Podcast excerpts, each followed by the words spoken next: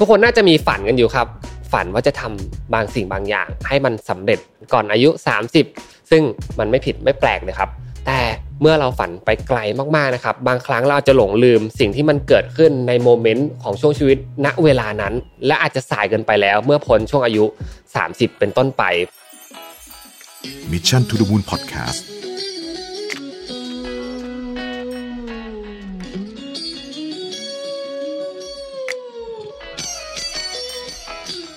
สวัสดีครับ พบกับรายการ Remaster อยู่กับผมอ้ำสุภกรอีกเช่นเคยครับ วันนี้ผมชวนทุกท่านพูดคุยกันในเรื่องของข้อคิดข้อเตือนใจสำหรับคนที่ทำงานก่อนวัย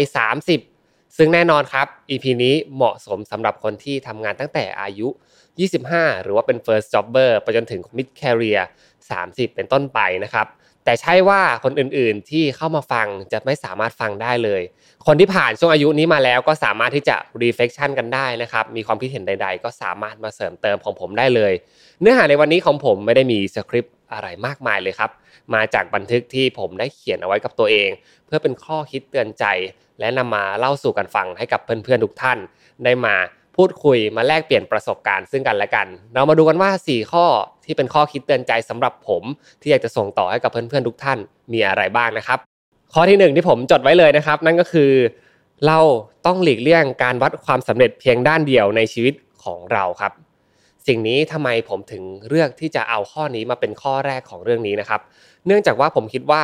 ก่อนหน้าในช่วงเวลาที่ผมเข้ามาทำงานใหม่ ๆ รวมถึงเพื่อนๆหลาย ๆ คนน่าจะมีช่วงเวลาที่มีการเปลี่ยนแปลงตัวเอง ตั้งแต่เรียนจบมหาลัยนะครับ บางคนพันธะผูกพันภาระรับผิดชอบมากมาย ที่จะต้องเริ่มที่จะหาเงินหารายได้ มาจุนเจือครอบครัว จังหวะนี้แหละครับเป็นจังหวะที่มีการเปลี่ยนแปลงเกิดขึ้นในชีวิต เยอะมากที่สุดเลย แทบจะเรียกได้ว่าเป็นการเปลี่ยนแปลงครั้งใหญ่อีกครั้งหนึ่งที่เกิดขึ้นในชีวิตพวกเรานะครับและในช่วงแรกๆครับเราก็อาจจะโฟกัสไปที่ว่าเราจะทำงานอยังไง ให้มันมีประสิทธิภาพ สามารถพัฒนาตัวเองไปได้อย่างก้าวกระโดดได้มาก เท่าที่เราจะทำได้นั่นเอง แต่ในอีกมุมหนึ่งครับเมื่อเราพัฒนาส่วนที่เรียกว่าการพัฒนาทักษะในการทำงาน และการโฟกัสไปที่งานมากพอสมควรแล้วนะครับ เรามักจะหลงลืมครับว่าจริง ๆ แล้วในชีวิตของพวกเราก็จะมีวงอื่น ๆ ที่เราควรจะโฟกัสเหมือนกัน และถ้าหากว่าเราทิ้งมันไว้นานๆนะครับ ไม่วันใดวันหนึ่ง เราก็ต้องกลับมาพูดคุยกับมัน ผมกำลังพูดถึงเรื่องของสุขภาพนะครับ พูดถึงเรื่องของความสัมพันธ์กับคนที่อยู่ที่บ้าน ความสัมพันธ์กับคนรักนะครับหรือว่าความสัมพันธ์กับเพื่อนฝูงที่ในช่วงแรกเราอาจจะห่างหายกันไปนาน แต่อย่างที่บอกครับ ผมคิดว่าวงกลมของชีวิตของพวกเราเนี่ยไม่ได้มีแค่วงของการทำงานเท่านั้น เรายังมีวงของความสัมพันธ์นะครับ มิติของสุขภาพและมิติอื่น ๆ ที่ประกอบร่างสร้างตัวจนกลายเป็นตัวคุณขึ้นมา เพราะฉะนั้นครับถ้าหากว่าเราสำเร็จด้านใดด้านเดียว แต่เราไม่ได้โฟกัสไปถึงจุดอื่นเลย มันก็อาจจะเป็นชีวิตที่ต่อไปนะครับ มันจะส่งผลร้ายแรงอย่างแน่นอน ให้นึกถึงมัดกล้ามเนื้อของคนก็ได้ครับ คนที่มีร่างกายที่แข็งแรงนะครับ จำเป็นต้องมีมัดกล้ามเนื้อที่แข็งแรงทุกส่วนในร่างกาย ถ้าหากว่าเปรียบเทียบว่าการทำงานคือการพัฒนานะครับกล้ามเนื้อไบเซปหรือว่ากล้ามเนื้อกล้ามแขนของเราเนี่ยและยกเวทมันทุกวันนะครับจนทำให้กล้ามเนื้อของเราแข็งแรงมาก แต่ฐานร่างนะครับที่เป็นบริเวณขาของเราที่อาจจะเทียบได้ว่าเป็นช่วงของความสัมพันธ์ เราไม่ได้ไปโฟกัสกับมันเลย ขาเราแบบอ่อนแอปวกเปียกนะครับวันใดวันหนึ่งเราต้องกลับมาพูดคุยกับมัน และอาจจะสายเกินไปแล้ว เมื่อพ้นช่วงอายุ 30 เป็นต้นไป เพราะฉะนั้นชีวิตไม่ได้มีความสำเร็จแค่ด้านเดียวนะครับ เราน่าจะต้องโฟกัสไปที่จุดอื่นกันมากมายยิ่งขึ้น และจะทำให้คุณนะครับสามารถประคองภาพรวมของชีวิต และดำเนินชีวิตต่อไปได้ โดยไม่จำเป็นต้องทิ้งวงใดวงหนึ่งของชีวิตไว้ข้างหลังครับข้อที่2นะครับที่ผมจดไว้เลยนั่นก็คือขอบคุณสิ่งที่อยู่ตรงหน้าคุณให้มาก ๆ สิ่งนี้ครับเป็นสิ่งที่ผมได้เรียนรู้และเป็นเครื่องเตือนใจของผมเป็นอย่างดีเลย เชื่อว่าเมื่อเข้ามาทำงานในช่วงแรกๆของชีวิตแล้วเนี่ยทุกคนน่าจะมีฝันกันอยู่ครับ ฝันว่าจะทำบางสิ่งบางอย่าง ให้มันสำเร็จในระยะเวลาที่มันรวดเร็วขึ้น หรือว่าการมองหา shortcut ของชีวิตนั่นเอง ไม่ว่าจะฝันว่าอยากจะรวยนะครับในระยะเวลาก่อน 30 ฝันว่าอยากแต่งงานก่อนอายุ 30นะครับฝันว่าอยากมีธุรกิจของตัวเอง มีทีมงานของตัวเองก่อนอายุ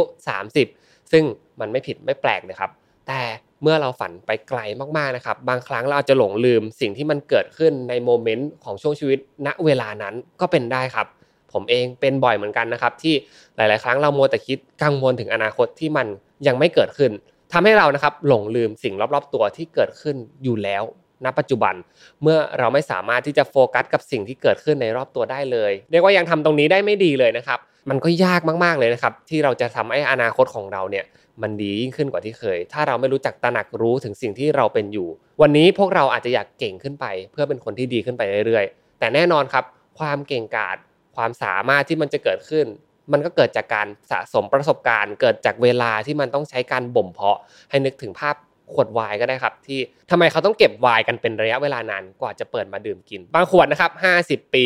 100 ปี ค่อยเปิดมากิน เพราะมันเกิดการบ่มเพาะ และผ่านระยะเวลาผ่านกระบวนการ ไม่สามารถสร้าง shortcut นะครับสร้างความสำเร็จระยะเวลาสั้นๆ และมันไม่มีวิธีการใดเลยครับ ที่จะทำให้รสชาติของไวน์นั้นเกิดขึ้นถ้ามันไม่ผ่านกาลเวลา ชีวิตเราก็เช่นกันครับ วันนี้นะครับถ้าเกิดว่ายังรู้สึกไม่เก่งพอ ไม่ดีพอจัดการเรื่องต่างๆ ไม่ได้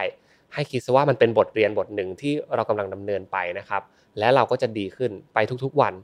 ทุกๆวันเรื่อยๆ และอย่าลืมขอบคุณสิ่งที่มันผ่านมาในแต่ละวันให้ได้มากๆครับ เพราะว่าสิ่งเหล่านี้แหละ จะเป็นสิ่งที่มันประกอบร่างสร้างตัวคุณ และเมื่อเวลาผ่านไปคุณน่าจะทำมันได้ดียิ่งขึ้น ถ้าคุณทำอย่างสม่ำเสมอนะครับ เมื่อประมาณวันสองวันที่ผ่านมาครับ ผมถ่ายฟีด Facebook แล้วผมไปเจอ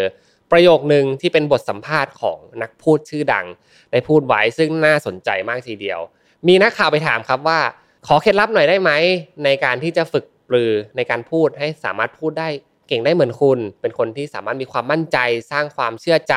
สร้างพลังใจในการพูดได้เหมือนคุณ เราจะเห็นนะครับว่านักพูดหลาย ๆ ท่านเนี่ยมีทักษะเหล่านี้ ซึ่งเก่งมาก และดูเป็นมืออาชีพมาก ๆคำตอบที่ตอบกลับมาครับน่าสนใจมาก ๆ เขาบอกว่าจริง ๆ แล้วเขาไม่ได้เก่งตั้งแต่วันแรกที่เขาฝึกทำเขาใช้เวลาในการฝึกฝนสิ่งนี้มานะครับเป็นระยะเวลากว่า 10 ปี 20 ปีด้วยซ้ำและช่วงเวลา 3 นาทีที่คุณเพิ่งเห็นเมื่อผมพูดออกมาเนี่ย มันเป็นระยะเวลาที่ผมฝึกมาแล้วกว่า 10 ปี เพราะฉะนั้นมันไม่แปลกเลยถ้าผมจะพูดได้อย่างคล่องแคล่วรวดเร็วเพราะผมทำสิ่งนี้มาแล้ว เป็นระยะเวลานาน และสม่ำเสมอมากทีเดียว เพราะฉะนั้นถ้าหากว่าคุณอยากจะทำอะไรให้สำเร็จเหมือนที่เขาพูดเหมือนที่เขาทำได้อย่างดีเนี่ยผมก็อยากให้ทุกท่านนะครับลองเอาสมมติฐานที่ทางผู้ชายคนนี้ได้พูดขึ้นมา ว่าจริง ๆ แล้วของต่างๆนะครับมันมีระยะเวลามันมีสเตจของมันอยู่ เมื่อวันถึงเวลามันก็จะถึงเวลาของคุณเองครับ ข้อที่3นะครับนั่นก็คือการยึดมั่นในตัวตนที่แท้จริงของคุณให้ได้ สิ่งนี้นะครับมันจะเกิดขึ้นจากบริบทแวดล้อมเป็นส่วนมาก ผมจำได้ว่าวันที่ผมเขียนโน้ตตัวนี้ลงไปนะครับมันเกิดจากการที่ผมได้ไปพบเจอกับเพื่อนฝูงมากมาย ที่ณวันแรกที่พวกเราได้อยู่ด้วยกันนะครับ พวกเราก็จะมีความฝันคล้ายๆกัน อยากจะทำงาน อยากจะประสบความสำเร็จ นะครับอยากจะมีเพื่อนฝูงแบบนี้แหละอยู่ไปด้วยกันจนแก่จนเฒ่าใช่ไหมครับ แต่พอมาวันนี้แล้วสิ่งที่มันเกิดขึ้นคือทุกคนมีแคริเอร์พาที่แตกต่างกันมากพอสมควรนะครับ ทุกคนมีโจทย์ที่เกิดขึ้นในชีวิตแตกต่างกัน บางคนสุขภาพกายไม่ดีนะครับ บางคนต้องไปดูแลพ่อแม่ความฝันของแต่ละคนมันก็จะแตกกระจายกันออกไป หรือแม้แต่นะครับเพื่อนบางคนจะมีการประสบความสำเร็จที่รวดเร็วกว่าเรามาก พอเราเอาตัวเองไปเทียบกับจุดที่เขาอยู่แล้วเนี่ย มันก็จะเกิดอาการท้อแท้รู้สึกหมดกำลังใจว่าเฮ้ยเพื่อนไปถึงไหนกันแล้วนะครับทำไมเรายังอยู่ที่จุดนี้กันอยู่เลย สิ่งนี้นะครับเป็นสิ่งที่จะคอยบั่นทอนจิตใจเราไม่ว่าคุณจะอายุเท่าไหร่ก็ตามนะครับจะ 30 จะ 40 จะ 50 มนุษย์ชอบที่จะเปรียบเทียบกับคนอื่นอยู่เสมอ เพราะฉะนั้นสิ่งที่เป็นสิ่งเตือนใจที่ดีมาก ๆเลยนะครับ ของเรื่องนี้นั่นก็คือเราต้องยึดมั่นให้ได้ว่า แท้จริงคุณต้องการอะไรคำตอบตรงนี้นะครับไม่สามารถจะตอบแทนเพื่อนๆทุกคนได้หรอกว่าคุณอยากได้สิ่งใดนะครับในชีวิต แต่ผมอยากจะบอกอย่างนี้ครับว่าจริงๆ แล้วในเส้นทางที่พวกเราเดินอยู่นะครับ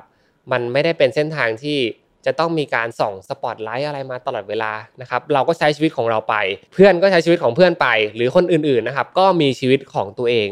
อยู่เหมือนกัน เพราะฉะนั้นเราอาจจะเป็นคนเดียวก็ได้นะครับ ที่คิดว่าเราต้องทำให้ถูกใจคนนู้นคนนี้ไปเสียหมดเลย ในความเป็นจริงแล้วนะครับ ตัวตนของเรา